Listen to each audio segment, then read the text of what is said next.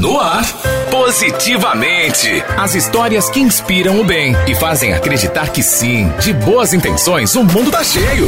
Fique por dentro e conheça pessoas fascinantes agora no Positivamente. Bom dia, Neia e Karine. Bom dia aos ouvintes. O Positivamente traz para você a história de Alane uma atleta paralímpica da Escola Estadual Poeta Carlos Drummond de Andrade, localizada no N10, zona rural de Petrolina, e que está na França para representar o Brasil no Gmeiser 2022, a maior competição escolar do mundo. Alane Stephanie Santos, de 16 anos, tem deficiência intelectual e o incentivo para entrar no esporte começou na escola, quando notaram a sua facilidade para correr. Logo, ela já estava filiada a um clube para poder participar de grandes competições. Começou na sala de aula, quando o professor viu que eu tinha talento para correr.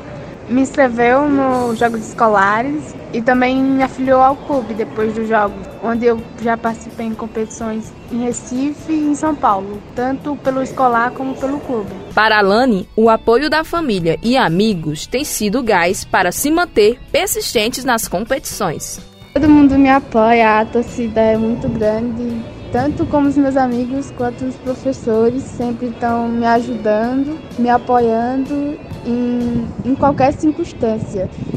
Quando tem competição, estão sempre torcendo por mim e quando há uma dificuldade, eles dão um jeito para me ajudar. O professor Adriano, que acompanha a Lani nas provas, conta que a aluna já tinha um talento e que só precisava ser lapidado e incentivado. Foi quando ele descobriu que a estudante tinha deficiência intelectual, o que a possibilitou em competir em eventos paralímpicos. A Alane, eu conheci ela no, no, sexto ano do ensino fundamental, logo que ela chegou na nossa escola. Ela tinha um tamanho né, que já chamava atenção e nas brincadeiras de educação física escolar, logo eu consegui identificar que ela tinha um talento, ela corria bastante. Dessa forma também eu fui buscar convidá-la, né, convidei ela para o atletismo e sempre lá na escola a gente tem uma parceria muito grande com a educação especial. Né? Estou completando cinco anos de professor na rede estadual de Pernambuco e aí existe uma conversação muito grande com a educação especial e aí eu descobri também que a Lani era laudada, né? E ela tem deficiência intelectual e aí eu juntei uma coisa na outra, onde ela também é, inseri ela dentro do, das competições paralímpicas.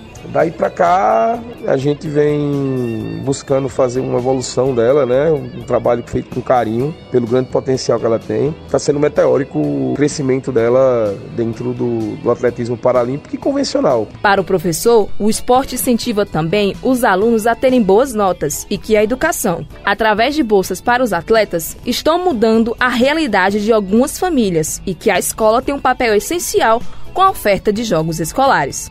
Eu acredito que o fortalecimento dos estudantes em competições ele deve iniciar exatamente na oportunidade. A cada dia que passa os jogos escolares eles estão diminuindo. Então, para mim o fortalecimento dos alunos em competições está exatamente em eles terem oportunidade, ou seja, está fomentando, né, as escolas estarem fomentando os esportes, né? Estar mais próximo de professores de educação física e que esses professores também dentro de suas escolas estejam dando oportunidade a todos os alunos estarem se envolvendo em qualquer modalidade, seja, né, a gente tem talento dentro das escolas para todos os tipos de esportes. E, talvez o aluno ali está só esperando o seu momento, alguém chamar, alguém convidar. E quem precisa de um empurrãozinho para colocar seus sonhos como prioridade, com otimismo e confiante, Alane deixa um recado. Nunca desistam do sonho de vocês. O caminho vai ser difícil, mas quando chegar lá na frente, você vai parar para pensar na trajetória que até onde você chegou, como você chegou, vai ser uma sensação de realização. A gente aqui no Brasil deixa as nossas boas vibrações para a Lani e já sonha com ela nas Paralimpíadas em 2024 em Paris. E para ter notícias em primeira mão e com credibilidade, acesse o blog Nossa Voz. É isso aí, né, Karine? O Positivamente volta em breve com mais histórias que inspiram. Beatriz Granja para o Nossa Voz.